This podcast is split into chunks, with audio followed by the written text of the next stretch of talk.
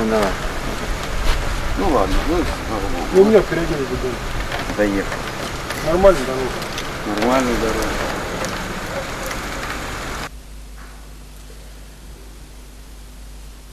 Ну, хорошо, а вот как бы вы говорите, что сознание неделимо, да? Ну, вот, а общее сознание тоже неделимо. Какое? Общее. Ну, Брахман он же тоже неделимо. Ну, неделим в том смысле, что он по- после деления не перестает быть собой. Мы, мы неделимы, как э, точку нельзя разделить. Мы неделимы так же, как неделима точка. Точка, она неделима. Из одной точки нельзя сделать две точки. Почему? Потому что точка – это концептуальная реалия.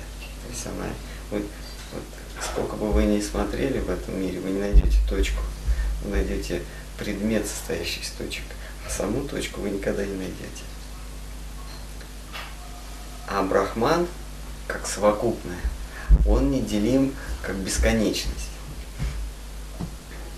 То есть нельзя поделить две вещи. Это самую маленькую и самую большую. а этим как бы, поэтому они неделимы. Да. Но вот эта неделимость, она категорически разная. Неделимость точки – это не то же самое, что неделимость бесконечности. Вот мы, мы неделимы, мы как дживы, потому что делить дальше некуда. А Брахман неделим, потому что э, бесконечность неделима. Это я недавно значит, слышал, ученые определили, что перед большим взрывом температура Вселенной была очень большая. Она нагрелась. Ну а когда взорвалось, то температура, естественно, стала уменьшаться. Спрашивается, когда температура уменьшается, значит, а, вот когда тело, когда тело охладевает, это что значит? Это значит, что вовне а, оно отдает тепло, правильно? Вот если что-то горячее, оно остывает. Это значит, вовне отдает тепло. Вот спрашивается, куда Вселенная отдавала тепло? В какое вне? Если, если кроме Вселенной ничего нет, куда, куда она отдает тепло? Или она стала расширяться. Да? После большого взрыва Вселенная стала расширяться. Вопрос, а куда?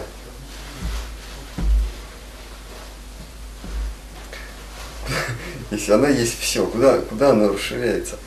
Вот, вот на таких казусах и бессмыслицах построена вся современная так называемая научная цивилизация. Вселенная вдруг стала охлаждаться. То есть она ком- куда, кому-то тепла, а куда, если там бо- больше же ничего нет, или увеличиваться, куда? Вот. Вот точно так же Брахман, он не делится. Потому что куда делиться? Он, он сам себе есть. Но а, а, в то же время он состоит из бесчисленного, бесчисленного количества точек. И вот каждая точка может, может по- почувствовать себя центром. В общем, так оно и есть. В бесконечности любая точка может быть центром, то есть э, как бы центральным существом. Это и называется иллюзия, что мы считаем, что именно я центр Вселенной. С одной стороны это правильно, а с другой стороны это неправильно. Потому что я действительно центр Вселенной, ну каждый из нас, но своей Вселенной. Вот все, что меня окружает, я действительно центр всего этого. Просто мы незримо проводим мостик, что все, что меня окружает, и есть все. Следовательно, я центр, центр мироздания. Вот. Это иллюзия, то есть бесконечность э, состоит из, из частиц, но бесчисленных частиц. А, И как нельзя поделить бесконечность на два, также нельзя поделить частичку на два. Но это неделимость разного рода. А что касается неделимости сознания, то мы можем это самоочевидно на себе увидеть. Это то, что я не могу присутствовать своим сознанием в двух точках времени и в двух точках пространства. Я не могу. То есть я не могу поделиться, не могу быть двумя я. Я всегда один я. То есть я неделим. При этом оно никогда не перестает быть. И почему, почему душ бесконечное множество? Почему говорится, что бесконечное множество? Это потому что душ, потому что точек э, бесконечное количество точек. Потому что э, точки, они не от мира сего. Их, их нельзя их нельзя посчитать. Нельзя, нельзя сказать, сколько точек в, э, там, на листе бумаги или сколько точек на этой стене, потому что э, точка это не физическое понятие. Точка это, это э, концептуальное или еще говорят абстрактное, воображаемое. Поэтому душ, их, а их все время огромное количество. Их, не то, что их много, их бесконечно, потому что как точек, э, вот на этой стене точек бесконечно. Точно так же душ их сколько хочешь. Хорошо, у меня такой вопрос. Мгм. Я слышал, что эпохи юги, они как бы существуют сразу все одновременно. Мгм. То есть, ну, грубо говоря, параллельные, Да. параллельные друг другу. С какую точку зрения мы займем? И вот, ну, поскольку времени как такового вообще нет, В чьем Ну, сознании? В нашем ни в этом сознании. мире нет. В нашем сознании есть В время. нашем есть. Но тот, кто кто-то вышел за рамки э, с иллюзий, для него времени, конечно, нет. Или э, кто вышел, кто, кто не заходил в рамки иллюзий, для него тоже нет времени. Но вот эпохи, они идут в определенном порядке Для нас. для нас. То есть, если я родился в этой эпохе, наступит следующая. Не То понял. есть, Для тебя наступит следующий, да. Я просто немного не могу сформулировать. Есть, Это как, это как, понимаете, вот вы едете что они существуют только для нас, вообще все эти эпохи, да? Для сознания, для, для индивидуального сознания, это, это как ведь, э, пространство и время это же, это же единый, единое целое. Вне времени нету пространства. А вне пространства нету времени. Потому что время, оно заметно, когда э, предметы меняются. Тогда мы можем сказать, что течет время. Если предметы не меняются в пространстве, значит, мы не можем сказать, течет время или нет.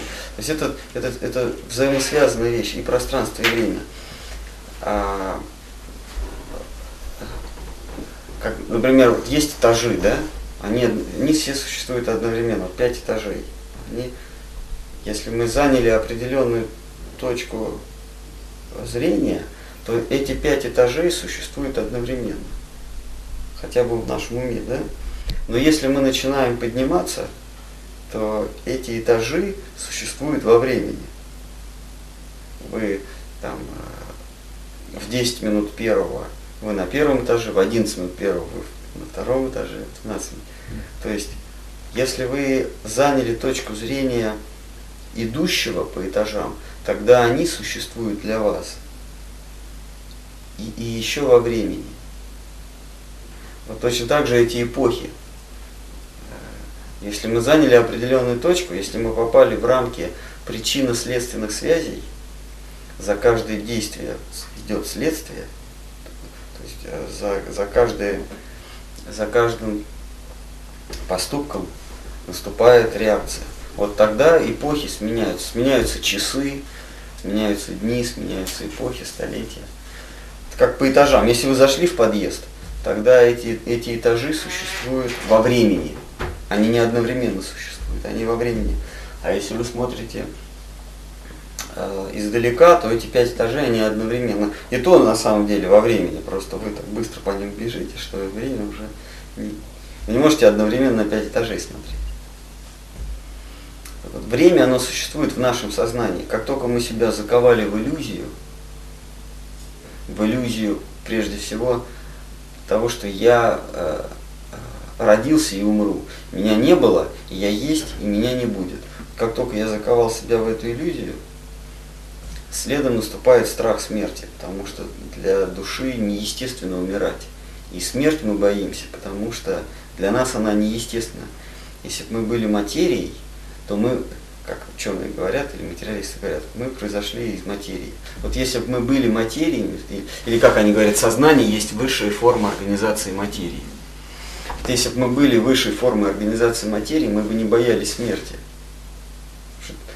Да? Пробирка вот там химическая, там кислота щелочь, они там соединяются, они же не боятся смерти. А у нас мы почему-то боимся смерти. То есть мы, э, мы вечны, и это наша природа. Мы не можем перестать существовать. Но загнав себя в иллюзию, мы боимся, что кино закончится. Все равно, что мы сели в кино и э, смотрим в темном зале, там кино заканчивается. И мы боимся, что оно закончится, что вместе с кино, э, как только экран погаснет, я умру. Почему? Потому что мы думаем, если нет света от экрана, то вообще нигде нет света. Вот мы примерно так же живем с вами. Мы думаем, что если вот эта биологическая тень умрет, ну, рассеется на пикселе, то и меня не будет. И вот этот страх, он порождает ощущение времени. Страх смерти порождает это ощущение, что я сменяюсь по этим эпохам, этажам. Как в этом кино. Зим, зима, осень, весна, лето и снова зима, да? Вот, мы и живем в этой иллюзии. Как только мы вырываемся из иллюзии смерти, как только мы вырываемся из иллюзии, что я умру, то смерть э, отступает и время перестает существовать. В этом мире, в мире иллюзии, он, он не объективен, он исключительно субъективен. Он такой, как, как мы его видим.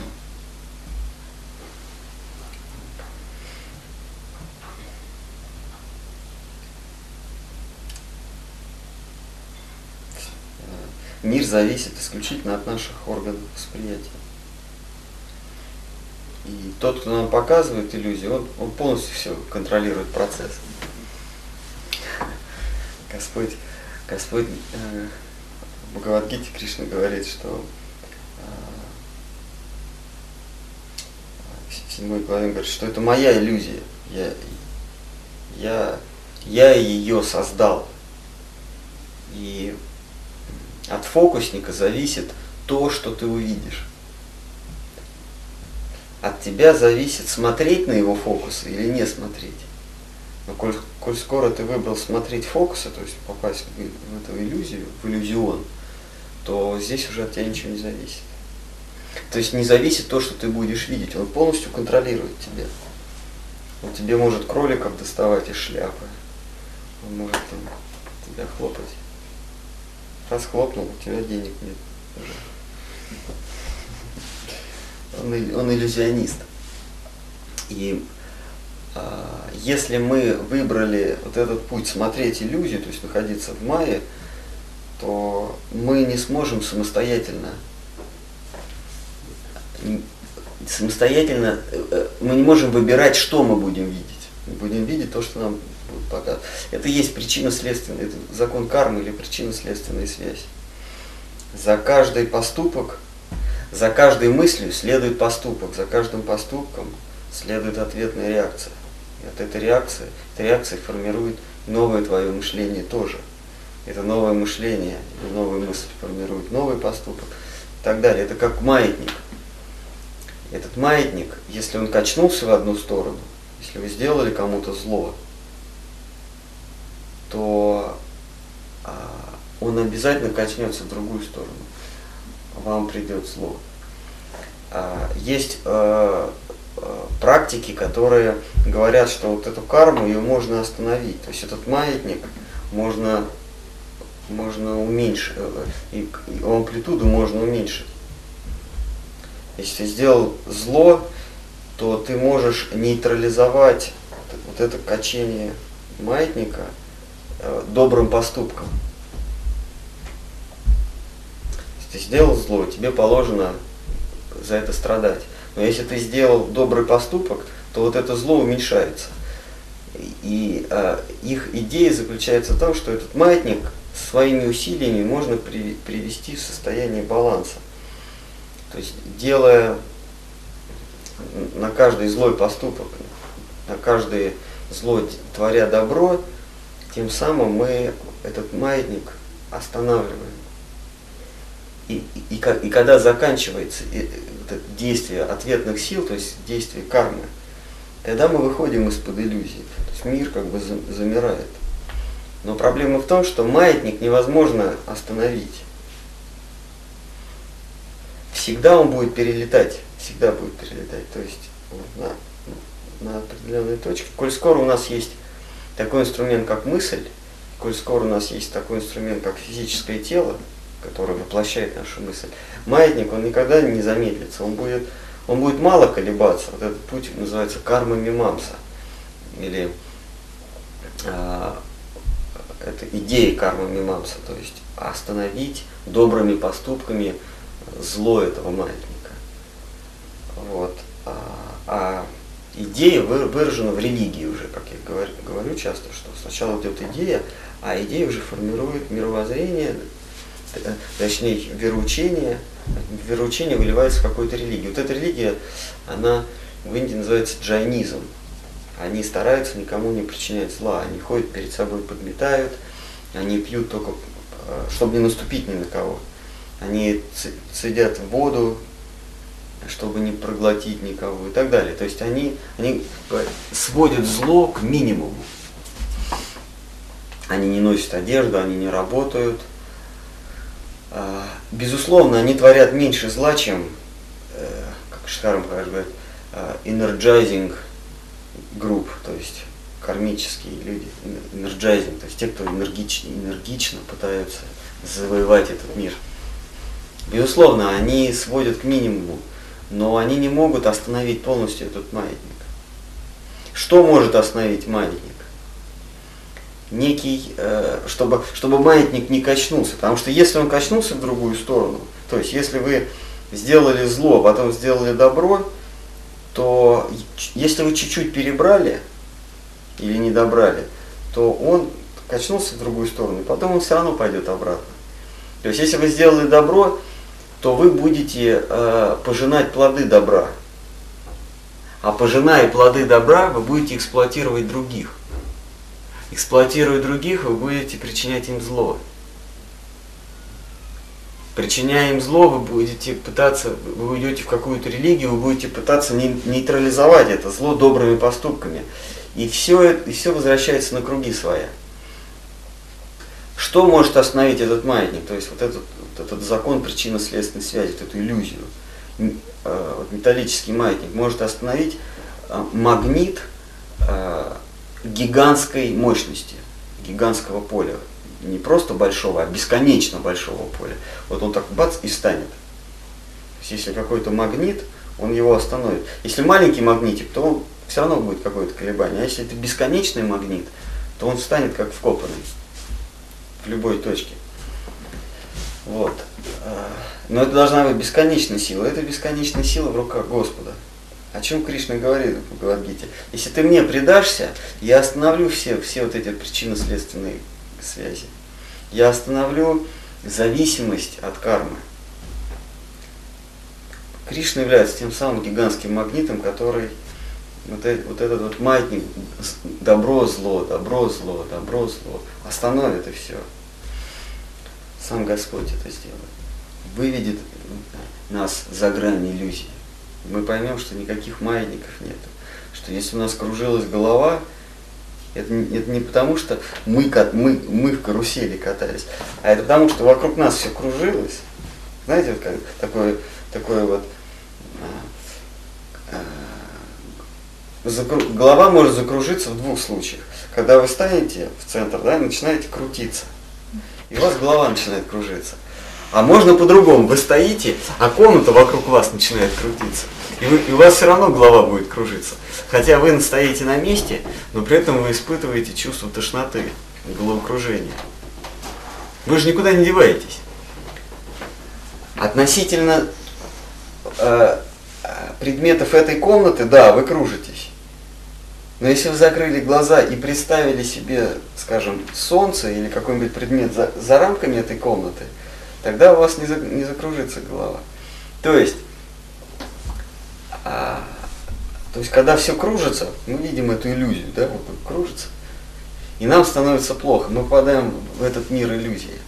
Но если мы своим сознанием связались с Господом, то здесь уже ничего не кружится, потому что мы находимся с Ним в связи.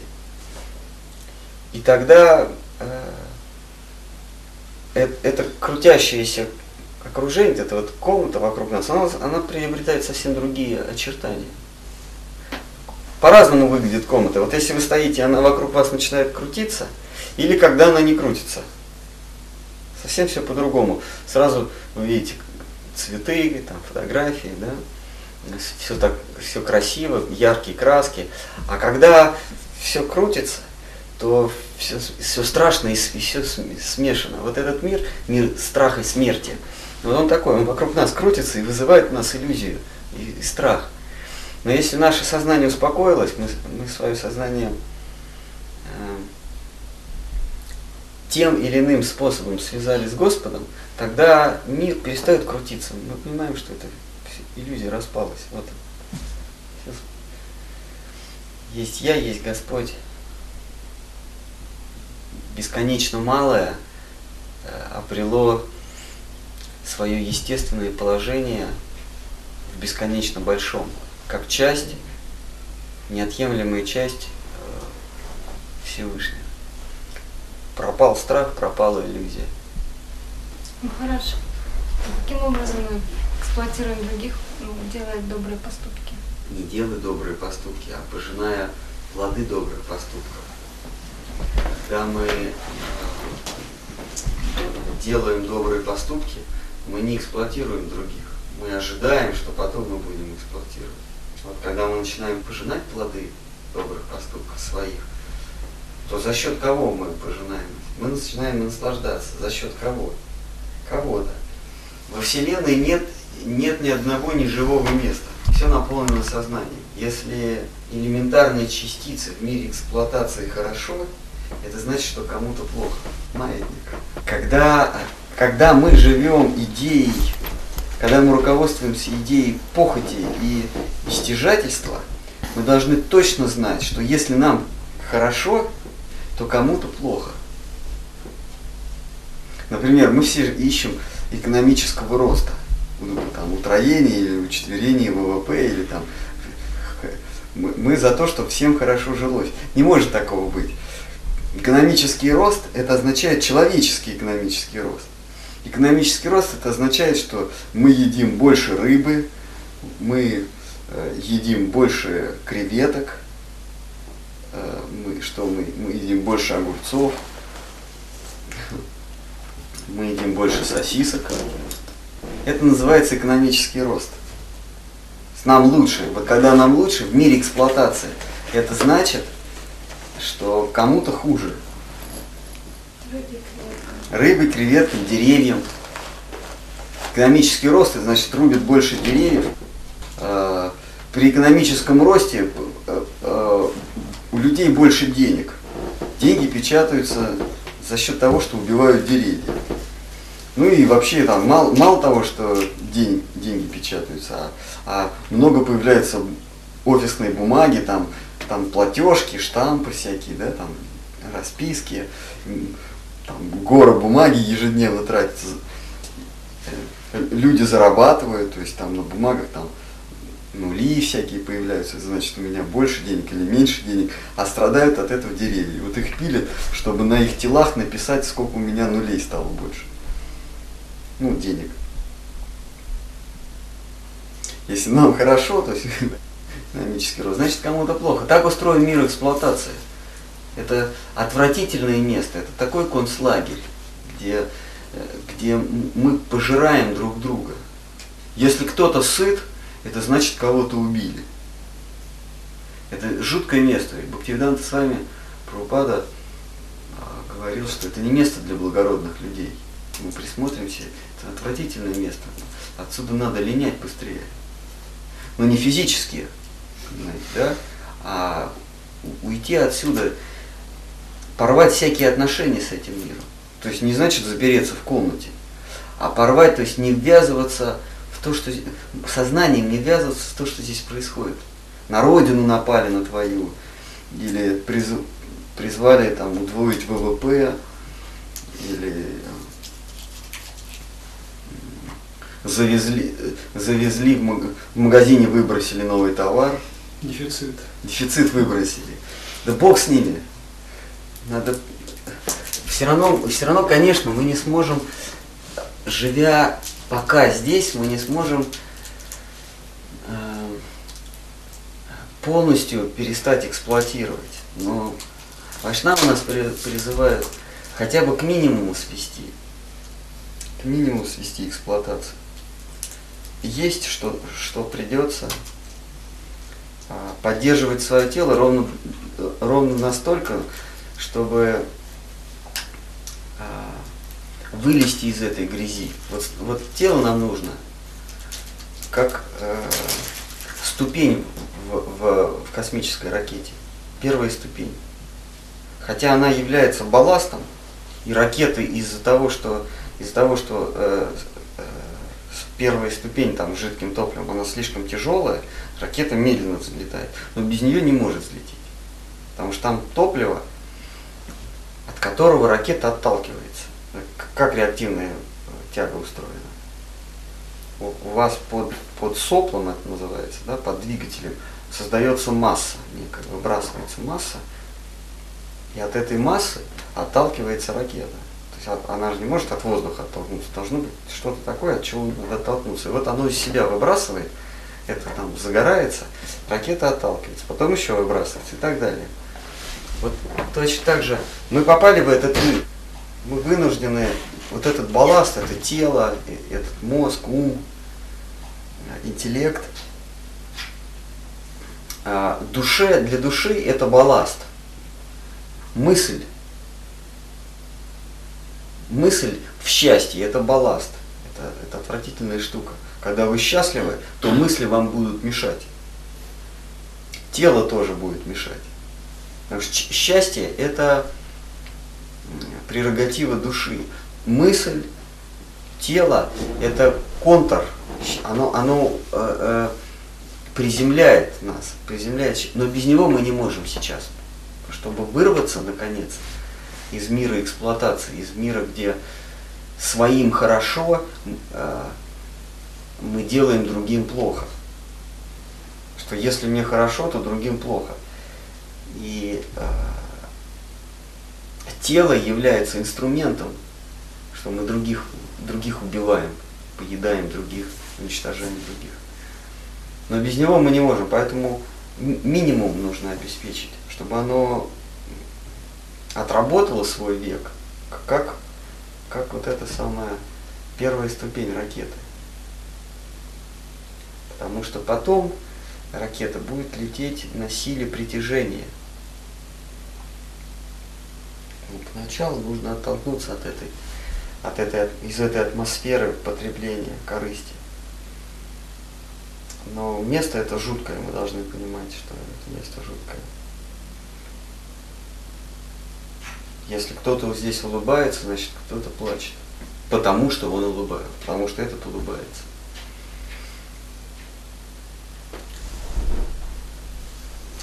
Если ты сыт и улыбаешься, это значит ты кого-то съел.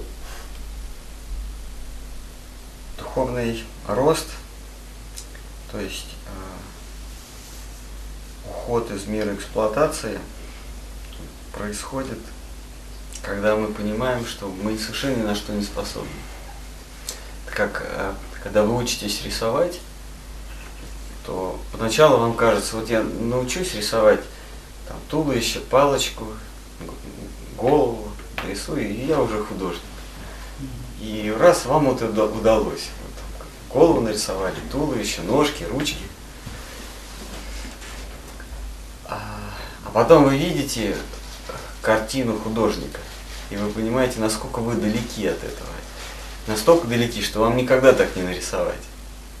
И вот этот вот самый момент, когда вы думаете, что никогда мне не достичь такого же. В этот момент вы приближаетесь, вы делаете шаг в верном направлении. Когда вы понимаете, что вы не способны научиться рисовать, это значит, вы приблизились к тому, чтобы начать учиться. Поэтому вот эти вот минуты, когда мы понимаем, что весь мир против меня, Вайшнавы покинули меня. Я так пытался, а они покинули меня. У них у всех, им нет до меня дела. И я совершенно, э, я совершенно другой. Я, я, я не из того теста сделал. Я совсем, у меня никогда ничего не получится.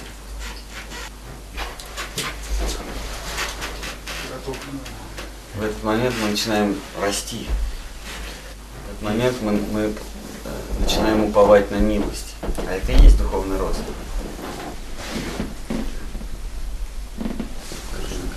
Махараджа, он является э, учителем, ачарьей э, традиции бхакти. Эта традиция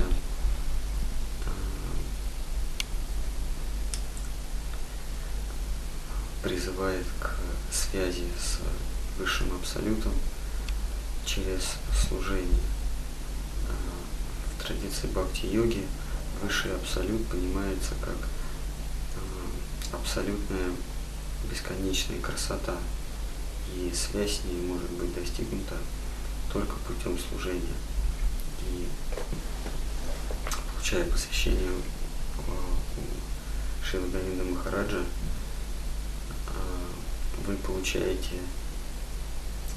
э, шанс быть связанным с абсолютной красотой через служение и э, той ниточкой, за которую мы хватаемся, чтобы связаться с красотой, является имя этой красоты. Э, воспевая имя Господа, тем самым мы возможность связаться с ним самим. Как э, заблудившийся человек в лесу э, может найти дорогу на, э, по звуку, э, зовя своего проводника, несмотря на то, что он, э, его зрение ограничено, он попал в темный лес, тем не менее, э, слушая ответы или слушая э, на звук, он может э, выйти из этого леса, дремучего леса мира наслаждения. А святое имя а, произносится сердцем. А мы воспеваем святое имя сердцем, и только сердцем мы можем слышать святое имя. Но поскольку из-за того, что мы очень долго находились в мире эксплуатации, то это имя нам дается облеченным э, в некую звуковую, физическую звуковую форму. Эта форма э, звучит так. Харе Кришна, Харе Кришна, Кришна Кришна, Харе Харе, Харе Рам, Харе Рам, Рам Рам, Харе Харе. это звуковая форма имени Господа. А,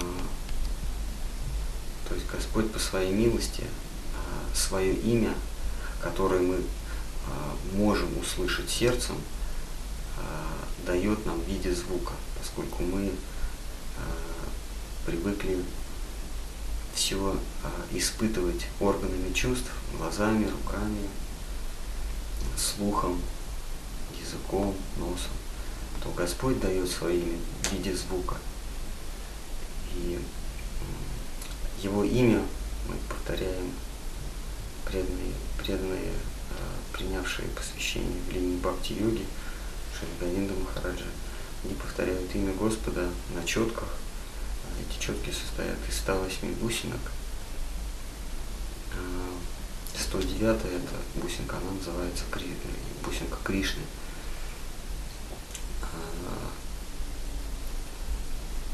прежде чем начать повторять само имя Кришны,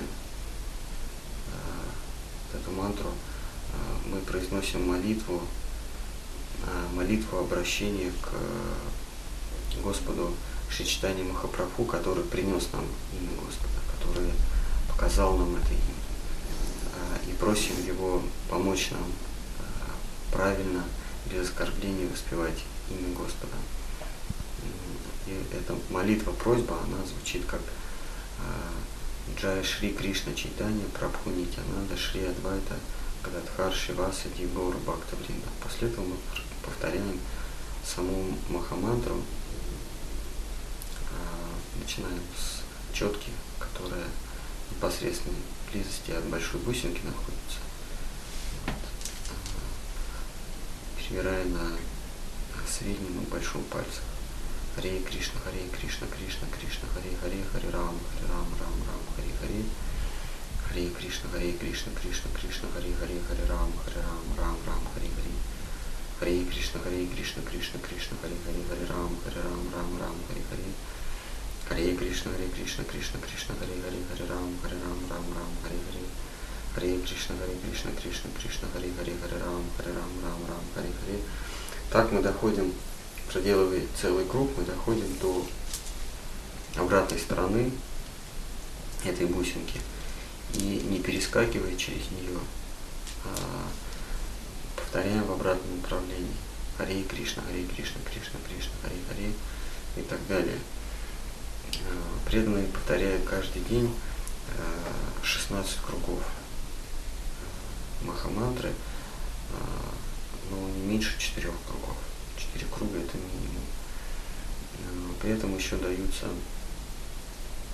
э, рекомендуется соблюдать некие нормы поведения, такие, которые очищают наше физическое тело и помогают а, а, очистить наши мысли. Постараться выхолостить из нашего сознания дух эксплуатации и стяжательства. Э, это воздержание от наркотиков, это неупотребление в пищу э, продуктов убийства, это не прелюбодеяние и это э, не участие в азартных играх. Это вот такие нормы поведения нам даются сами по себе они а, не имеют никакой ценности, если мы не делаем, не стараемся э, соблюдать эти принципы на фоне а, служения Господу. Если служение Господу является основой бхакти-йоги, основой взаимоотношений с бесконечной красотой. Если мы убираем служение, то физическое исследование принципов теряет всякий смысл. И а, Господь Шичтани Махапрабху а, рекомендовал всем, кто обращается или упоминает имя Господа, Штхар Махарадж говорил, мы не воспеваем святое имя, а мы упоминаем святое имя. Махапрабху советовал всем, кто упоминает святое имя Господа, Господа, стараться соблюдать главные четыре принципа. Это быть смиренным в своем поиске, это быть терпеливым, это уважать э, каждую идею и, и уважать мнение каждого, и не искать уважения к себе. В таком настроении мы э, э, избавим себя от опасности оскорбления Господа. Если мы смиренны и терпеливы, то обращаясь по имени к Господу, мы не, не будем его оскорблять. Если мы Господу ставим нетерпеливые условия, приди ко мне завтра, приди ко мне в таком-то виде, я устал ждать, а, все хуже, все плохие, а я самый хороший, а, я хочу уважения к себе, то в таком настроении, обращаясь к Господу по имени, мы его оскорбляем. И эту мантру, это священное Господа, наш духовный учитель получил от своего духовного учителя, а тут от своего духовного учителя. И так эта мантра не, э, сходила по цепи учителей, и э, изначально она изошла из самого сердца духовного мира, там, где Господь предается развлечениям кругу своих преданных. И звук этих игр, звук этих развлечений в нашем плане бытия звучит как Хари Кришна а вместе с четками получаете также краткие указания и полезные советы ну, на пути бхакти-йоги. Также изображение духовного учителя а, и духовное имя. Ваше духовное имя будет Ананта Виджай Прабху. Виджай Дас. Виджай Дас. Джай. Существует 108 титулов у, а, у саньяси. Вот один из 108 титулов это Бхарати. Есть разные титулы Сидханти, Джанардан, Мадхава, Авадут, Гавинда, Шидхар, 108. Тевикрам. Имя может быть какое угодно. Вот. А бхакти это у всех. Это, значит, принадлежность к традиции бхакти. А Махарадж это вот как в христианстве владыка. Их называют там владыка Никодим. Это значит Никодим Махарадж. Ну, по-нашему, если по-нашему, индуистскому. Само слово Барди с санскрита как-то переводится? Я не знаю.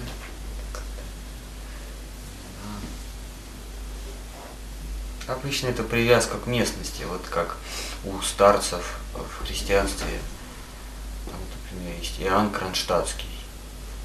Его имя и Иоанн, да, Кронштадтский это как бы привязка к местности. Так бы его а, вот, полностью его называли Иоанн, владыка Иоанн Кронштадтский. Да? По-нашему бы это было Иоанн Кронштадтский Махарадж. Правильно? Бхакти. Ну там Бхакти, да. А вот, э, например, Гири, это означает тот, кто в горах живет. Гири Махарадж, это вот, Гири означает гора. А, то есть это ну, некая, некая титул, привязка к местности или привязка к какой-то черте характера. А, например, есть а, Сагар Махарадж. Такое понятие. Ну, титул Сагар означает океан, то есть тот, кто при, возле океана живет или жил. Есть э, Пури Махарадж, это тот, кто в городе. А Сидханти Махарадж? Сидханти это тот, кто обладает сидхантой обладает ситхами. Ситха – это власть, а, способность. Анта – это высшее, то есть конец всех способностей, высшее. Может быть, Госвами Махарадж означает тот, кто владеет чувствами. Авадут Махарадж, тот, кто над этим миром, то есть не от мира сего. Авадхут, то есть над всем. Хорошо, выполняя служение, мы должны продолжать прислушиваться к голосу сердца, там, совести. То есть, э, ну, Только так мы должны а выполнять. если требуемое от тебя вступает в конфликт с твоей совестью, с твоей, с внутренним А что значит, это ж- значит требуемое от тебя? Это Ну, что? какое-то служение, которое должно быть, но твое существо против этого. То есть как бы Такого быть не может. не может. Не может. А если такое случается, то что, что? Нет, такого быть не может просто. Служение не может быть против, против голоса сердца. Если, если так называемое служение против голоса сердца, это значит, ты не служишь. Значит, то тебе говорят служить, а ты это воспринимаешь не как служение. Значит, это не служение. Если от тебя требуется некое служение, а оно приходит в противоречие с голосом твоего сердца, это значит, ты и не собирался служить. Ну, это значит не сердце говорит. Значит, не сердце. Служение не может быть в противоречии с голосом сердца. Значит, это не служение. Это просто ты хочешь а, добиться славы с помощью служения. Ты служишь себе. Если Вайшнав просит от тебя какое-то служение, гуру Вайшнава просит от тебя какое-то служение, а ты считаешь, что это против твоего сердца, это значит, ты не служение. В том, что они говорят, ты не видишь служения. У тебя задача совсем другая. У тебя задача с помощью этого вайшнава прославиться.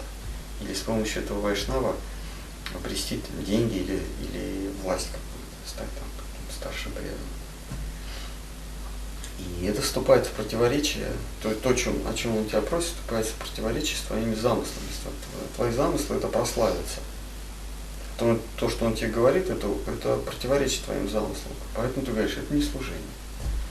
Это против моего сердца. Служение не может быть против сердца, потому что наше сердце, оно ищет служение. Когда мы ви- видим подлинный объект служения, у нас не возникает вопрос, служить или не служить. Скажите, а помощь преданному это всегда будет являться служением? Ну, то есть там, или только когда он Пом- помощь всегда будет. Но надо понимать, что такое помощь. Если тебя преданные просят взаймы, не всегда э, дать взаймы преданному является помощью. Очень часто, э, в моем, скажем, на моем опыте, это всегда практически, если ты даешь преданному, делаешь какой-то материально помогаешь преданному, то ты э, портишь его, его дух служения. Материальная помощь, или то, что, то, о чем тебя просит преданный, там, помочь ему, это не, все, не всегда ему может быть во благо.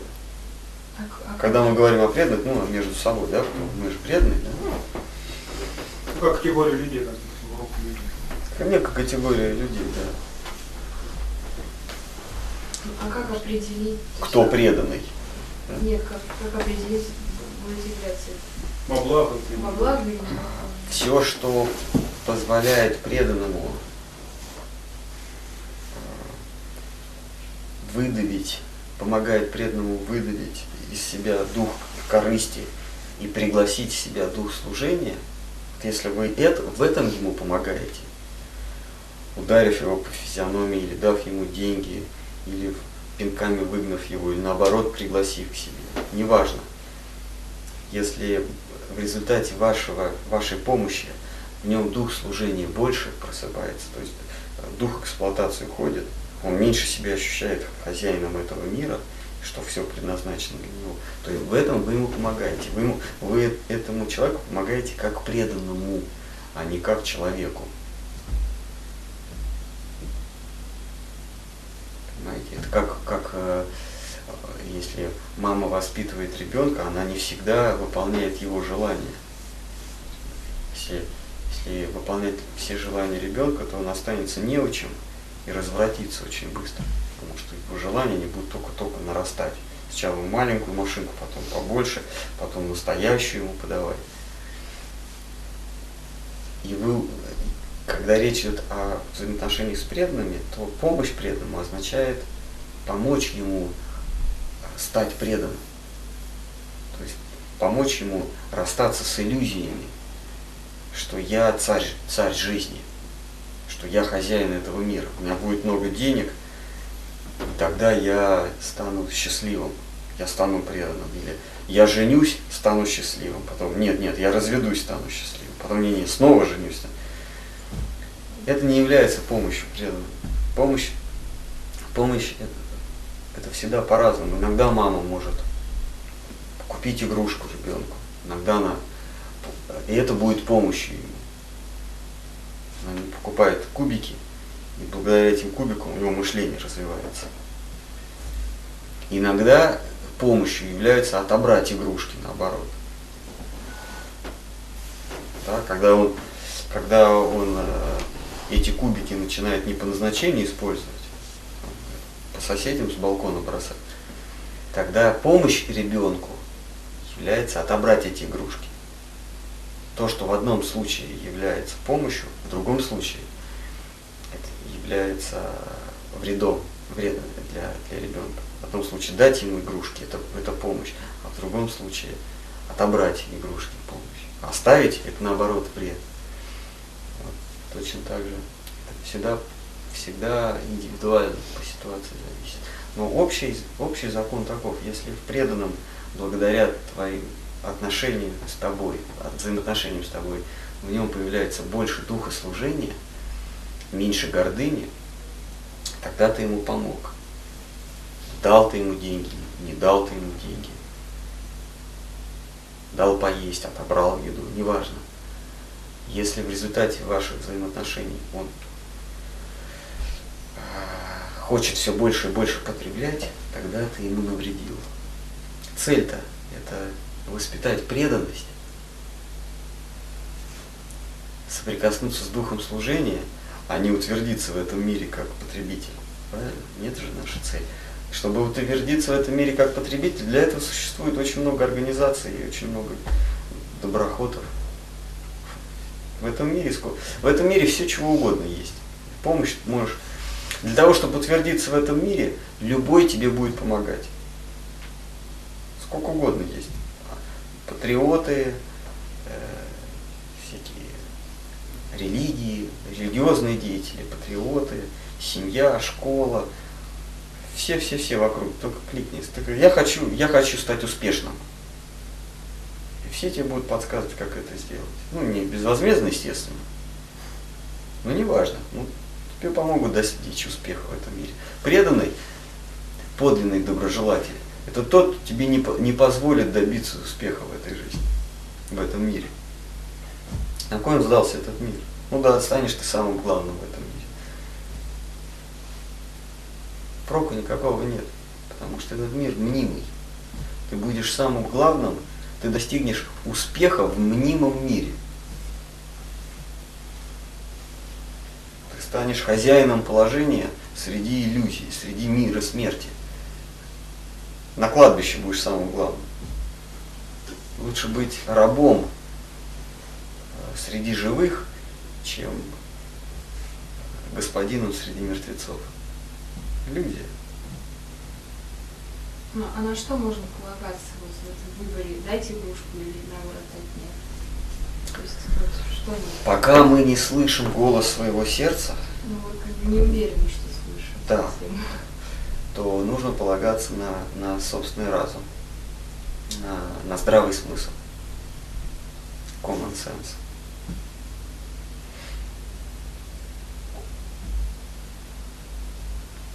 И за советом обращаться к гуру и к старшим вайшнавам, конечно. Ну, это естественно. Здесь нет, нет ничего такого сверхъестественного, если мы э, вступили ну, э, на путь ученичества, то это предполагает, предполагает, что есть какой-то учитель, правильно?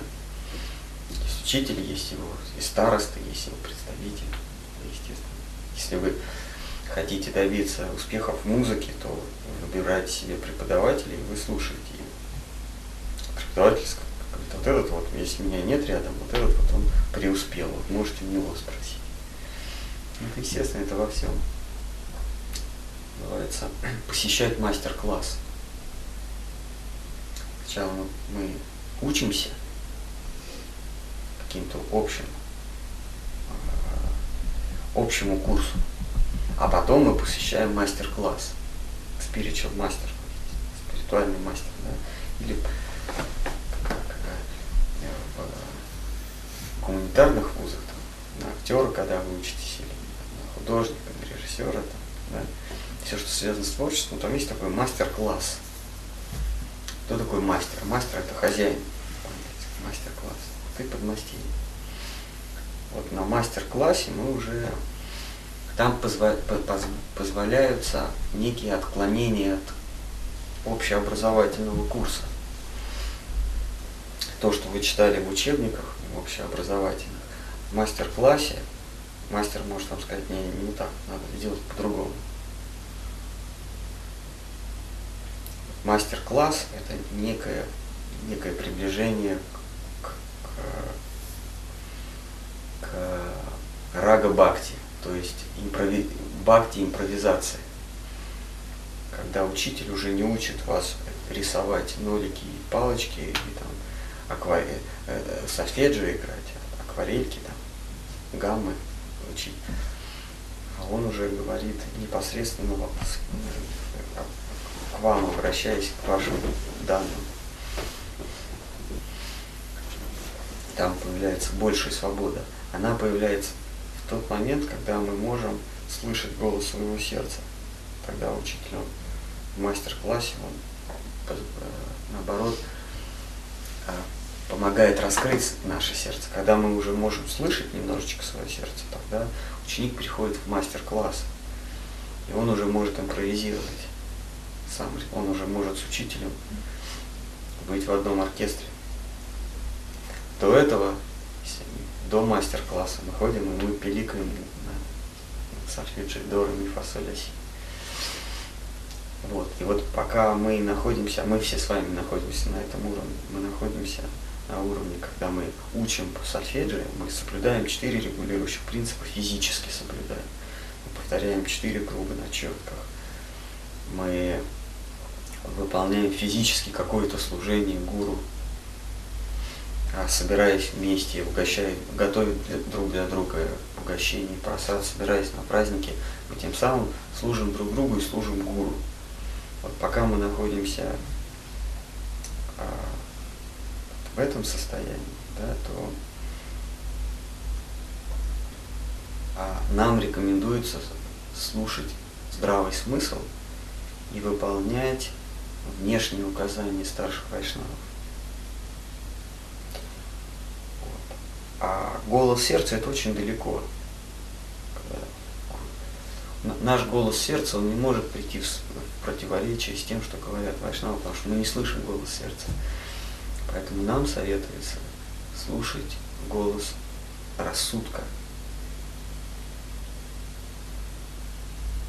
Когда мы сможем импровизировать, вот тогда мы должны слушать уже. Это мы и не сможем не слушать голос сердца. А пока мы не, не импровизируем, пока в нас не забил этот фонтан импровизации, мы должны играть четко по нотам. Рассудок основывается на логике и на опыте. Да. На логике нет. Логика, она не основывается на опыте. А как раз придя в школу Бхакти, то есть приняв посвящение учителя Бхакти, мы отказываемся от опыта. А логика и опыт это диаметрально противоположные вещи. Логика, она не связана с опытом. Только в логике мы можем оперировать такими понятиями, как бесконечность. Бесконечно большое или бесконечно малое. В опыте мы никогда не сможем оперировать такими понятиями. Нашему опыту недоступно бесконечно малое и бесконечно большое. А, а как мы можем э, связать себя с бесконечно малым и бесконечно большим? Начиная с логики. Мы говорим, что все есть бесконечно. Это логика. Это не нашего опыта.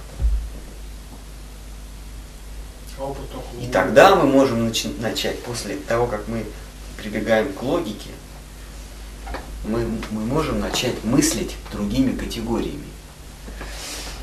Иначе мы будем мыслить категориями своего опыта. А опыт от ума, да?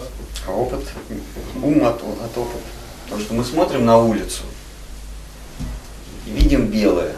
И наш опыт подсказывает, что это снег. Но это может быть не снег, а это может быть кто-то высыпал вату. Вероятность мала, но это может быть.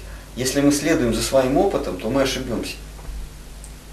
Ну, Скажите, а логика может быть от ума? Ну, то есть как бы Нет, логика – это здравый смысл.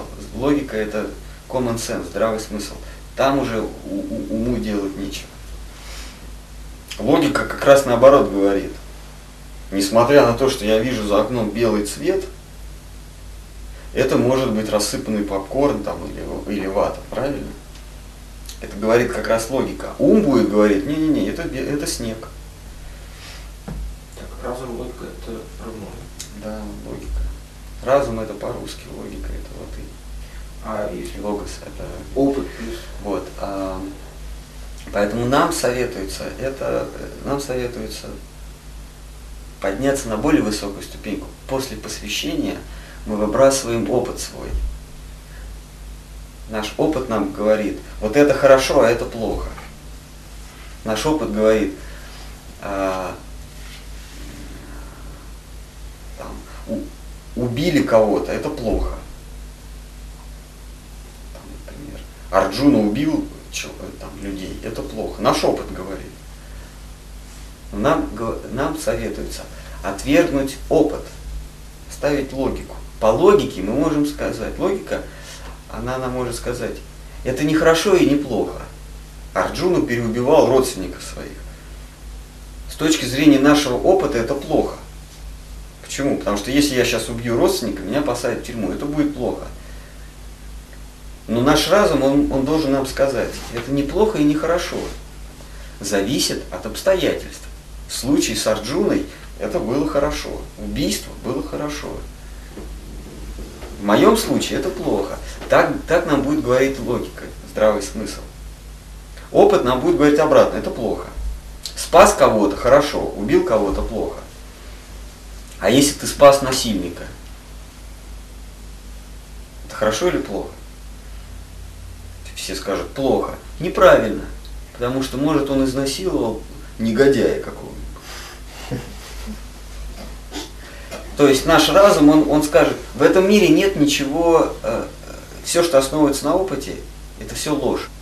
Здесь нет ни хорошего, ни плохого. Так будет наш разум говорить. И если мы четко следуем за своим разумом, тогда, то есть мы, мы, как бы, мы играем по нотам, тогда в нас будут просыпаться, колоть, укалывать голос сердца. Оп, где-то канул, оп, где-то канул. Тогда, э, следуя по пути бхакти, следуя вот, мы следуем за, за голосом, э, мы следуем за логикой, то есть мы следуем за писанием, мы следуем за вайшнавами, формально следуя за вайшнавами. Например, э, духовный учитель сказал, это, этот является а, мною здесь. Э, Вот, он здесь представляет полностью меня. Наш ум может говорить, не, не, это против моего сердца. Но если мы строго следуем за, за указанием духовного учителя, то мы, а, то есть мы следуем голосу, голосу разума. Наш разум говорит, я принял указание, я принял посвящение учителя. Учитель мне не враг. Следовательно, то, что он говорит, мне во благо. Если он говорит, следуйте за этим человеком, значит, надо за ним следовать. И если я за ним следую, тогда голос сердца начинает просыпаться. А как на, вот на начальном вообще этапе тут различить голос ума и разума? Голос ума и разума отбросить опыт, начать с белого листа, отбросить опыт. Все, что я считал в этом мире хорошим, не то, что является плохим, а неизвестно, каким это является. Я попытаюсь посмотреть на это глазами священных писаний. Все, что я считал плохим, не обязательно э, плохое, может быть хорошее. А может быть, и не, а может быть я, я и не ошибался, а может и ошибался. То есть начать с белого листа. Нету ничего ни хорошего, ни плохого. Смести всю систему ценностей. Убийство считалось плохо. Не думайте, что в бхакти убийство считается хорошо. Это непонятно. Это может быть и хорошо, и плохо. Если на основе вашего опыта это всегда плохо, там, убить, убить родственника это всегда плохо, то с точки зрения разума, если вы начинаете слушать разум, это не понятно. Это может быть в одних случаях хорошо, в других случаях плохо. Голос сердца потом придет. Он даст о себе знать, и мы, э, и мы поймем, э, что это именно голос сердца, потому что он самый очевиден. Как для того, чтобы увидеть солнце, не нужно ничего, кроме нас самих. Не нужно посторонних источников света. Достаточно глаз. Достаточно меня, чтобы увидеть солнце. Вот для того, чтобы увидеть что-то здесь, нужно еще свет. Чтобы увидеть свет, достаточно только меня. Вот точно так же голос сердца. Он самый очевиден. Он, он, если, он, если сердце начнет говорить, то у нас не будет сомнений, что это оно. Если мы видим свет, у нас, у нас нет сомнений. Если мы видим свет, нам, ничто, нам его никто не освещает. Он сам по себе. Точно так же голос сердца, он, он самый очевиден.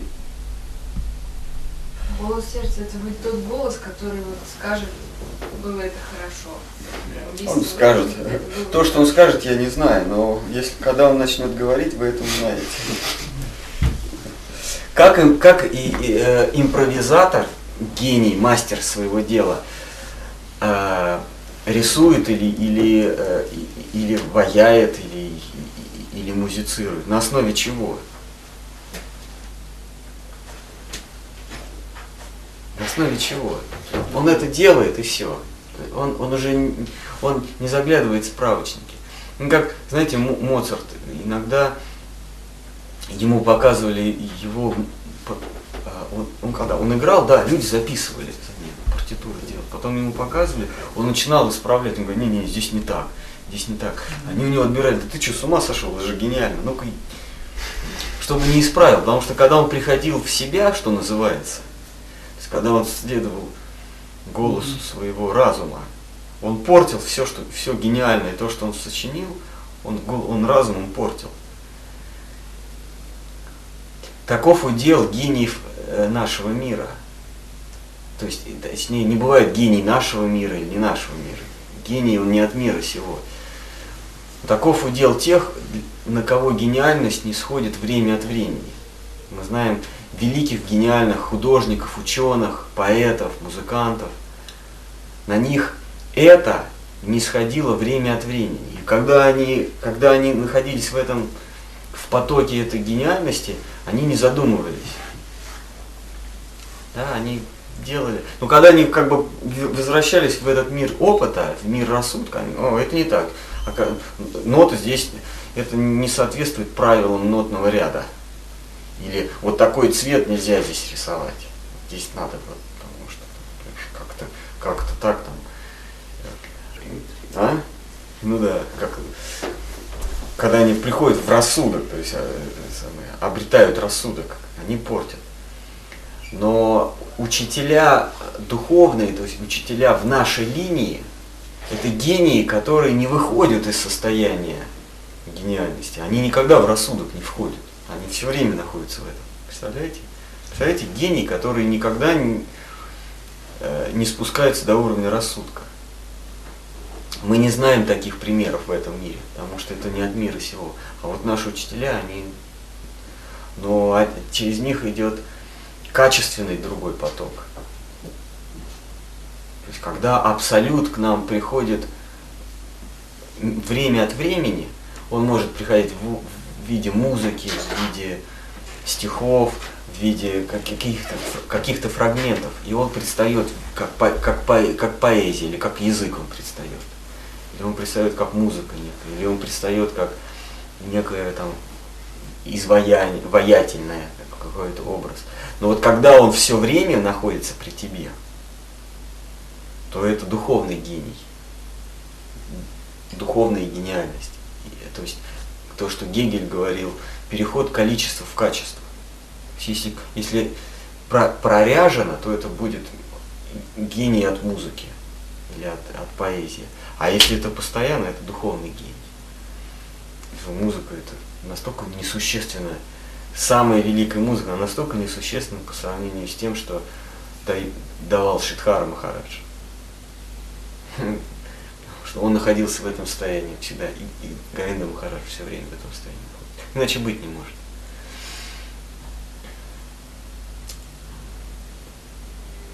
С Пушкиным на дружеской ноге. Ну что, если э, больше нет сомнений. И поэтому господин Наталья Полушевский, что иногда человеку может слушать голос сердца, но не следовать. Не может. Ну, э, вы знаете как, вот если он покалывает голос сердца, вот он, он как бы пробивается к тебе, то нужно, нужна невероятная искренность. Здесь вот э, то, о чем нам учителя говорят, нужно быть искренним, чтобы услышать, последовать за ним. Потому что когда он не покалывает, а прошиб наконец и, и просто бьет потоком, тогда ты уже удержаться не сможешь. Ты, ты не сможешь его не послушать. Это как когда ты умираешь, да, и тебе плохо. Несмотря на то, что на людях кричать неудобно, и, скажем, э, не, неудобно испражняться на людях, но когда у тебя такой понос, что ты не можешь, тебе уже все равно, что скажут, правильно? Вот как, э, хотя это, хотя это ну, не принято. Вот когда вы можете еще терпеть, то вы как бы ведете себя в неких рамках. А когда уже не можете, вас, вас уже не интересует, принято это или не принято. Вот когда голос сердца, он еще, так сказать, на подступах, то мы можем его задавить. Это называется неискренность, называется лицемерие. Или слабость души. А вот здесь нам нужно вот, вот такой критический момент, как бы разглядеть, вытащить его и, и последовать за ним, услышать его и сделать шаг за своим сердцем. Потому что когда он э, пробьет это, он вас сметет, он вам не оставит возможности не следовать. Там уже другая совсем история. Это то, то о чем мы говорим, э, рага бхакти. А пока мы э, находимся в состоянии голоса разума, а, когда мы, когда мы слушаем разум, когда мы следуем э, формально за, за, за учителями, тогда мы должны выполнять все, что они нам говорят, но прислушиваться к голосу сердца. Ну, в конце концов, рага бхакти приходит только по милости. Да. Пробивает оно само. Но услышать мы можем. То есть то, что оно подступает, а, это не от нас зависит. И то, что мы услышим, это тоже не от нас зависит. Но, но протянем мы руку, откроемся мы этому, а это зависит от нас. От, ответим мы на это, это зависит от нас. Понимаете? То есть зов не от нас зависит. Вас, вас зовут, и вы, вы с этим ничего не можете поделать. Вы не можете не услышать, потому что вас зовут. А вот э, послушаться этот зов, услышать от, от нас не зависит, а вот послушаться, пойти за ним, это уже зависит от нас. Да, вот, это ну, то, что может душа. Душа не может не услышать. А вот последовать за голосом, за зовом или не последовать, это она может. Ну, допустим, но душа, естественно, она хочет исследовать за зовом, вообще, так? Uh-huh. Но еще остается это самое, как, как мы можем называть карма, вообще, так? То есть это и вожделение, вообще, так? Uh-huh. И который опять, хоть ты хочешь идти, она опять тебя притягивает и назад, вообще, так? Uh-huh. Бывает? Бывает, все время так происходит. Все время так происходит, да? Остается только терпеть и молить Господа, говорить, что молите его, что я, с- я совершенно беспомощен. Э, Любое развлечение отвлекает меня от тебя. Как только мне нравится, я слышу о развлечениях, это сразу меня отвлекает от, от тебя, Господь. И я с этим ничего не могу поделать. Если ты мне не поможешь, я совершенно бессилен. И в этой молитве, эта молитва и есть тот самый прорыв.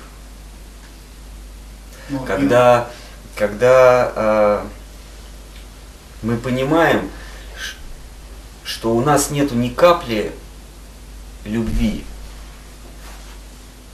когда мы понимаем, что мы не способны последовать за голосом сердца, но следовать за голосом сердца, единственное, что, в чем мы нуждаемся, мы не можем следовать за своим сердцем, но следовать за ним все, что нам надо, больше нам ничего не надо. Вот когда вот эти два условия сохранят, присутствуют, тогда э, наступает связь с ним. Это есть, это есть реальный рост в, э, в сторону мира любви. Когда мы понимаем, у нас нет любви, но кроме любви нам больше ничего не надо, это мы протягиваем руку тому самому зову. Но иногда так и получается вообще, так, что иногда мы понимаем, что нам ничего не нужно, так? но потом опять попадаем, и опять это нам что-то нужно, вообще, так? Ничего, и снова молиться надо. И молиться. И придет один день, когда, если по милости Вайшнава, Не один день, много придет, потом еще, еще. Может прийти и такой и момент, когда на самом деле это, то есть твоя концепция часто когда- меняется, да? Когда все, что нас развлекает Мгм. и привлекает в этом мире, потеряет вдруг привлекательность. Придет такой момент, может быть. Как в этой песне вайшнавской поется? Ами Ати Дин. Когда же наступит этот день? Когда все, что раньше меня привлекало, пи- не то, что я себя буду э, это самое удерживать, а просто мне это будет неинтересно. А удерживать стоит себя? А Он- чего? Он вот привлекает, если. Не понял. Ну, если привлекает что-то разгульной жизни, грубо говоря, вот удерживаться стоит от этого. Да, стоит. Потому что это в- твоих же интересах с точки зрения медицины.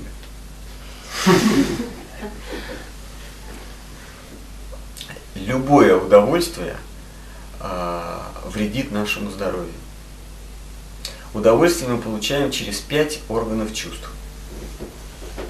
Любое удовольствие, получаемое через органы чувств, вредит нашему физическому здоровью. Любое. А если пофигу на здоровье? Пожалуйста. Неразумно.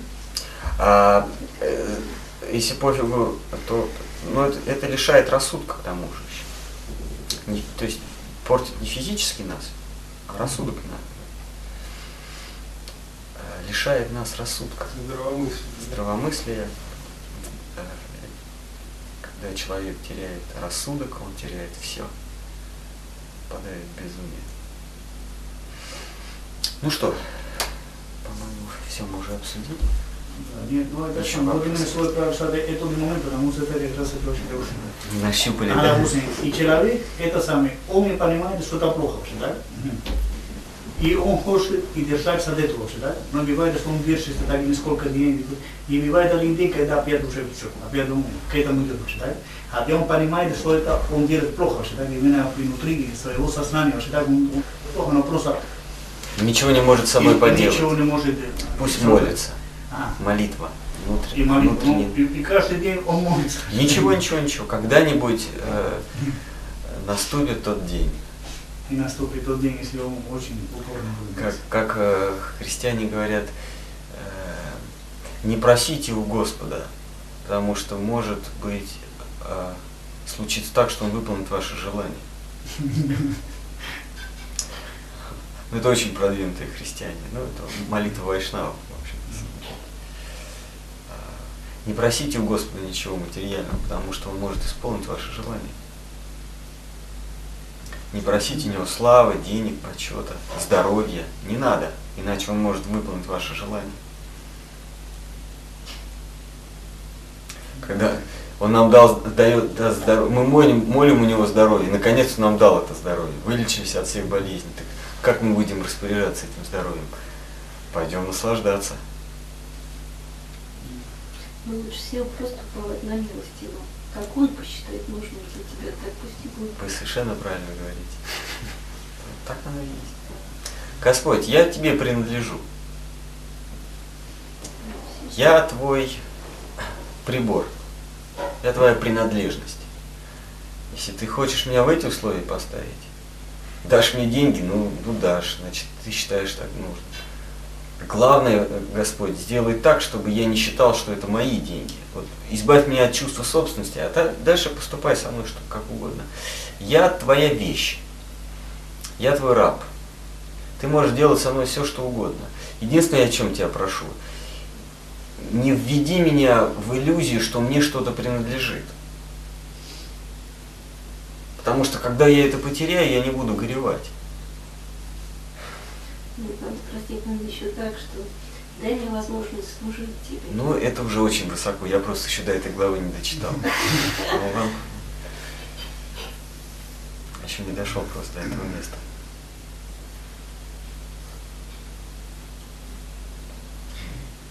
Нет, там ведь самое интересное, что когда закончишь молитву, так?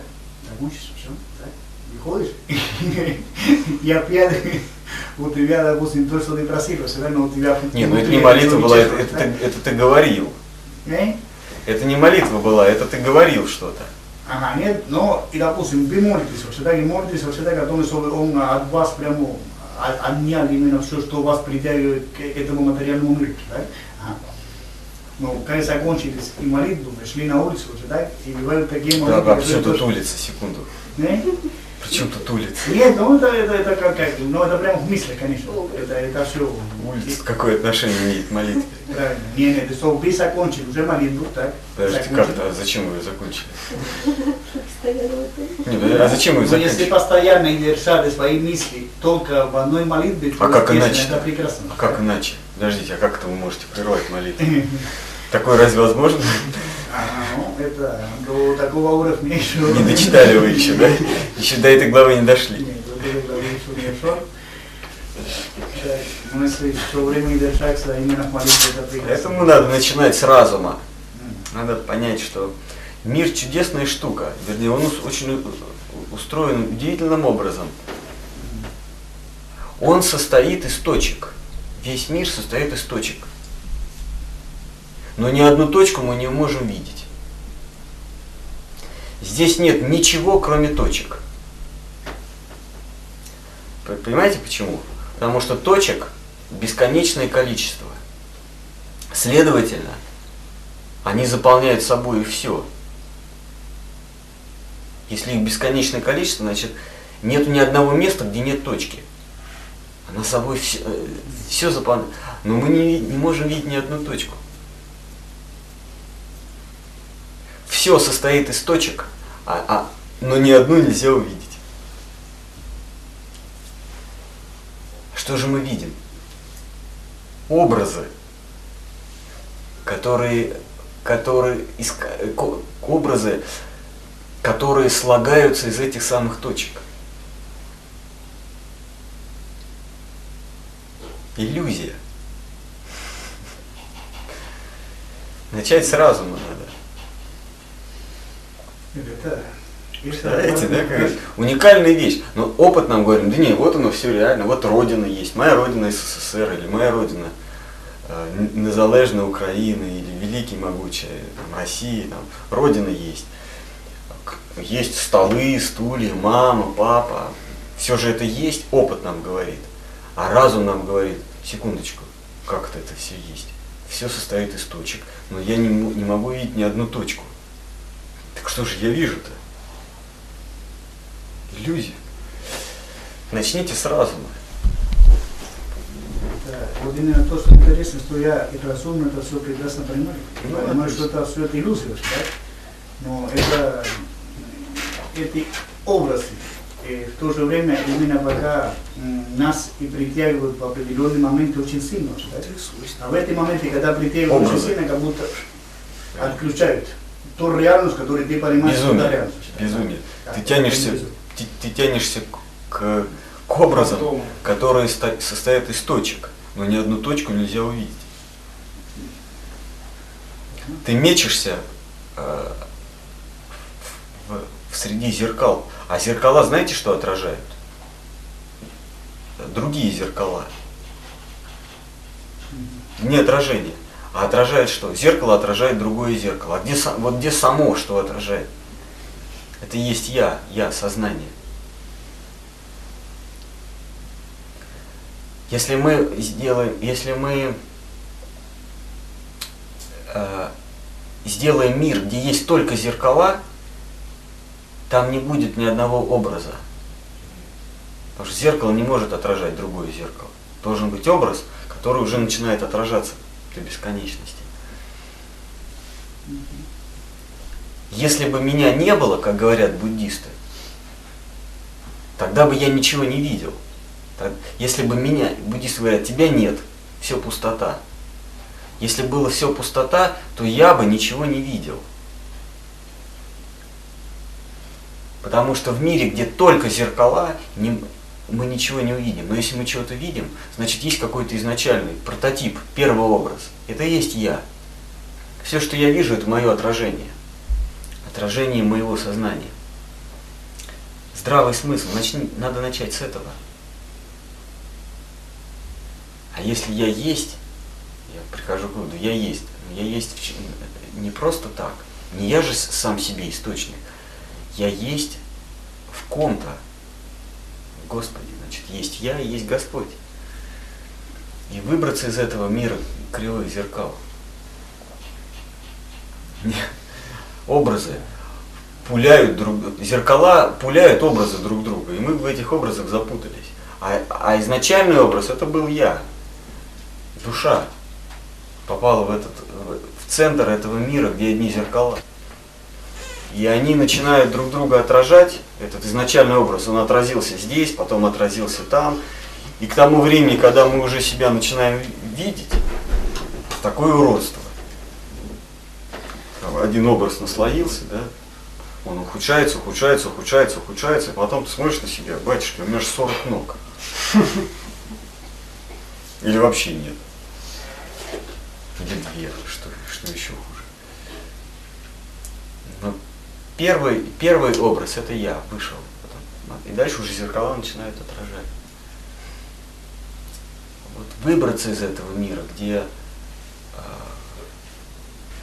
все состоит из точек, бесконечных точек, а ни одной точки нельзя увидеть. И что же мы видим-то? Свое отражение. С одной стороны, мы говорим, что Штхар Махарадж говорит, что э, душа ищет счастье, да? Она не может его не искать.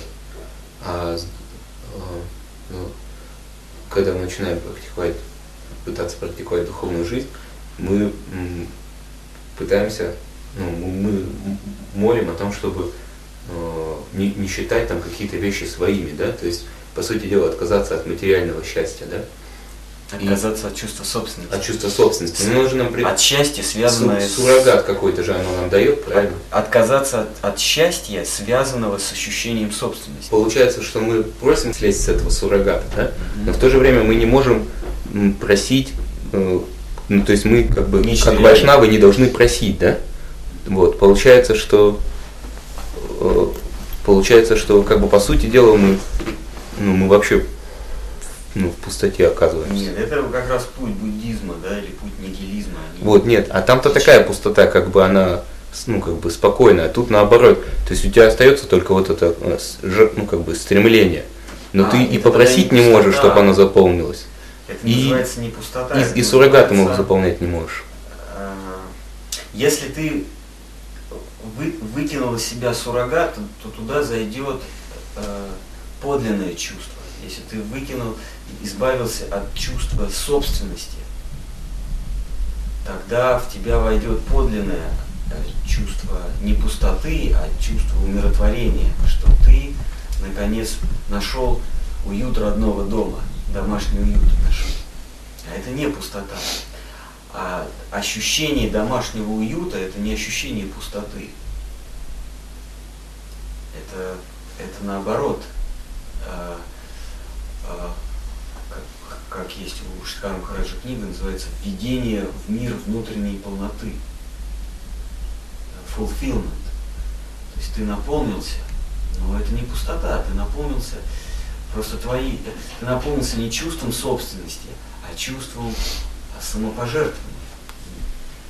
Несмотря на то, что ты просишь, и ты это получаешь, но ты получаешь это, а, ты получаешь самопожертвование, а не стяжательство.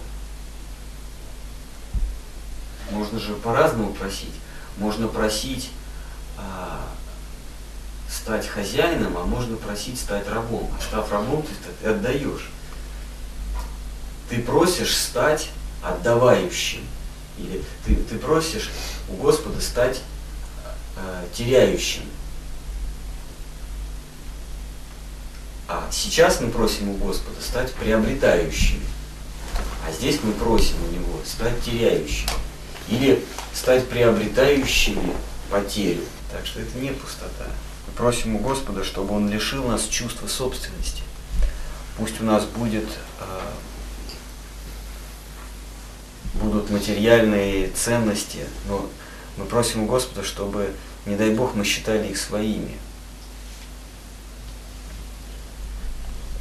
Что, как раб просит у своего господина, э, какое бы, какую бы ответственность ты на меня не возложил, э, я молю, чтобы э, то, что ты мне дашь, я не, не украл и не считал своим. Главное не поддаться суррогатам, как Ани Кришна говорит, не поддаться суррогатам. А, наша задача, высшая наша цель, это э, импровизация. То есть высшая цель это рага бхакти. Слышать только голос своего сердца, импровизировать, как импровизатор. Он, то, он, он не смотрит на ноты, он не слушает, не, не, не вспоминает, чему же вы там научили. Правильно э, он этот ряд играет музыкальный или неправильно. Он ежесекундно слушает то, что ему подсказывает сердце. Какую ноту сейчас взять? Он сливается с этим, с этой музыкой. Вот это высшая цель рага бхакти. Ну, как, э, как Сарасвати Такур говорил, пуджала рага пата, горава банки. Это высшая цель, и мы перед ней преклоняемся. Мы не пытаемся имитировать импровизацию. Иначе, я, э, как, как ребенок, если он увидит, как э, э, музыкант, импровизатор играет, он подумает, да это же так легко. Что я буду там ноты смотреть? Сейчас я возьму, начнут на, на скрипке пиликать там. Это будет ужасно.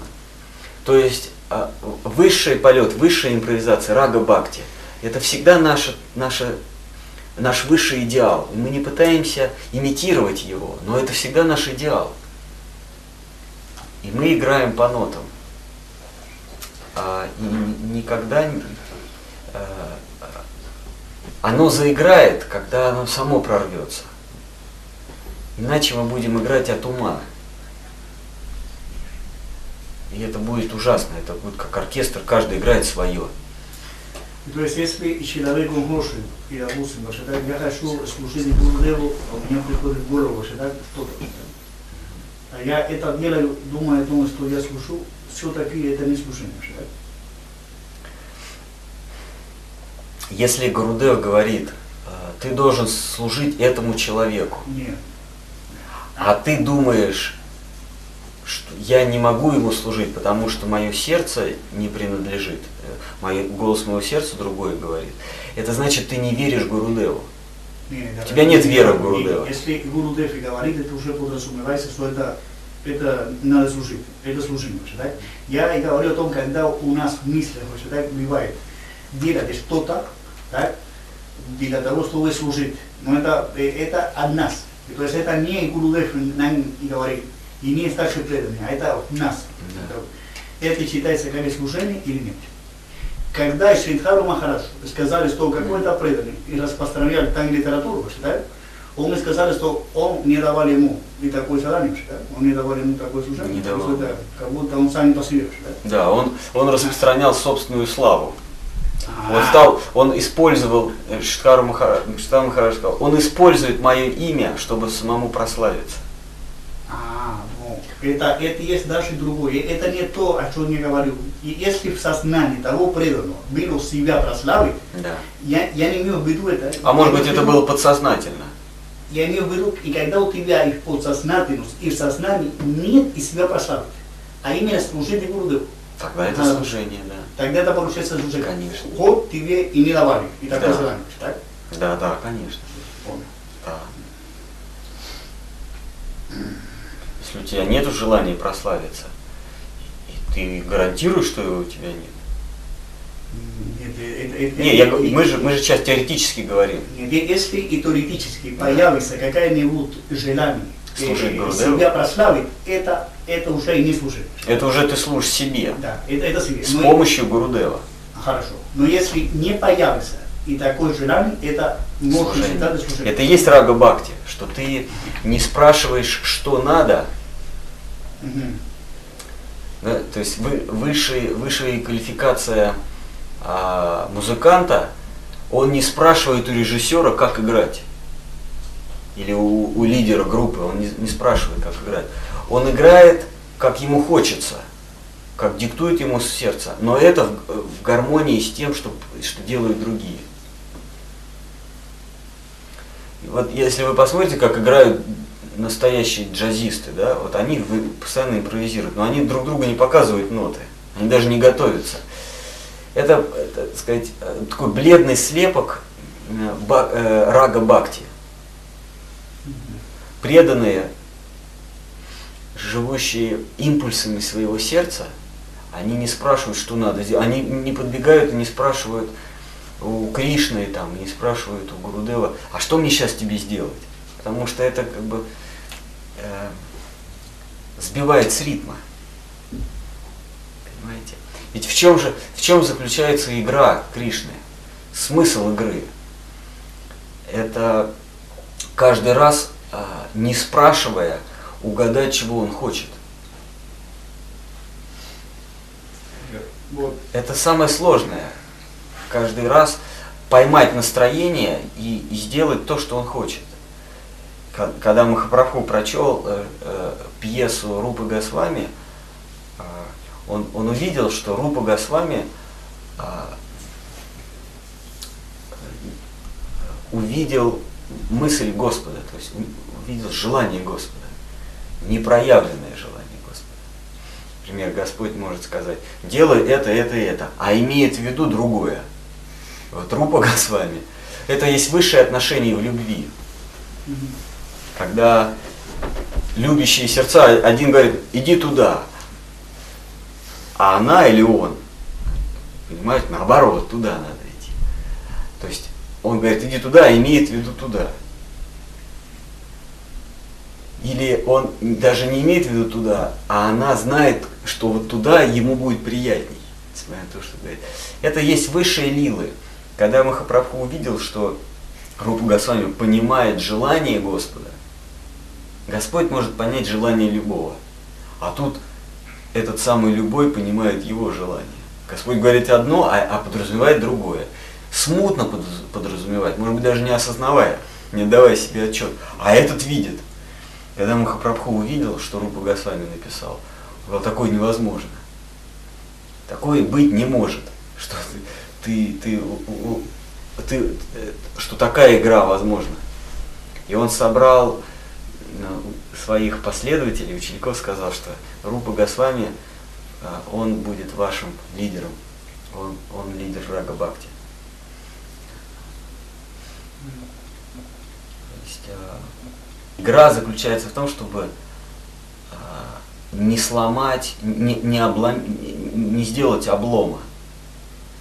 Понимаете, вот вы, э, как в джазовом оркестре, они играют, э, и никто не должен сбиться с ритма, потому что если он будет играть как надо, но, скажем, на одну, как это называется, такта, да, там, на четверть такта позже, то это будет облом. Должно быть точь в точь, как вот надо, вот в эту самую секунду именно эту ноту. Именно с таким накалом, а, с таким выражением, вот здесь и сейчас. Если ты будешь немножечко отступать на, во времени, то это будет уже облом. И таких э, не пускают играть в, джаз или в рага бхакти. Вот. Поэтому если ты еще не научился, значит следуй, играй по нотам. Тарьяночку там, раскудрявый, и прям все играют там по нотам. Или эти, как это, оркестр краснознаменный. Соловьи. И все стоят, поют, у каждого книжица. Соловьи. И там маленький такой, а а вышел такой толстенький. Все. Это и есть вайди бхакти, следование правилам предписаниям. Гурудев сказал, это мой представитель, служить ему и все. По нотам. Вот служи по нотам. Хорошо. А, вот, продолжение того, вы сказал, служите. ему. А будет ли, с- э, подразумевает ли это автоматически, что служение другому вайшнаву в линии Гурудева, это будет, не будет служение Гурудеву? Это в зависимости от обстоятельств, что сказал Гурудев.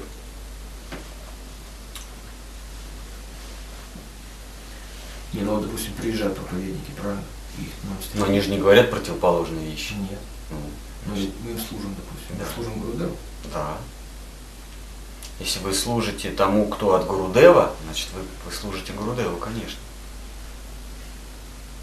Иначе э, нарушается принцип смирения перед, перед э, Кришной. Кришна прислал своего представителя, а, а мы его встречаем, ну знаешь, вообще-то ты представитель, мы-то вообще-то с Кришной хотим непосредственно. Ты ему так и передай, пусть сам придет. Ты представитель, ты его гонец, вот и, вот и передай, чтобы чтоб пришел сюда сам. Вот тебе условия. Нарушается принцип смирения. Если он решил прислать ко мне такого э, э, представителя, значит, я принимаю его волю. Даже если мне не нравится этот представитель. Смирение. Смирение и терпение. А то он мне не нравится, он там, он слишком толстый. Давай ко мне худого пришли. Кто ты такой, чтобы условия ставить? Тем самым ты оскорбляешь, это есть оскорбление. То, о чем мы вот сегодня говорили, избегать оскорбления. Оскорбление недоверием. Господь тебе присылает, или гуру тебе присылает такого представителя, говорит, это мой представитель. А я, я гуру оскорбляю недоверием. Я говорю, я тебе не верю. Это не представитель, я, я не верю. Это оскорбить Вайшнава недоверием, оскорбить Кришну недоверием. Да, как Синека говорил, самое большое оскорбление честному человеку – это заподозрить его э, в лжи. Это не, не доверять ему. Кришна со, всей, со всем сердцем говорит, вот это мой представитель. Мы говорим, не верю. Вот так. Ладно.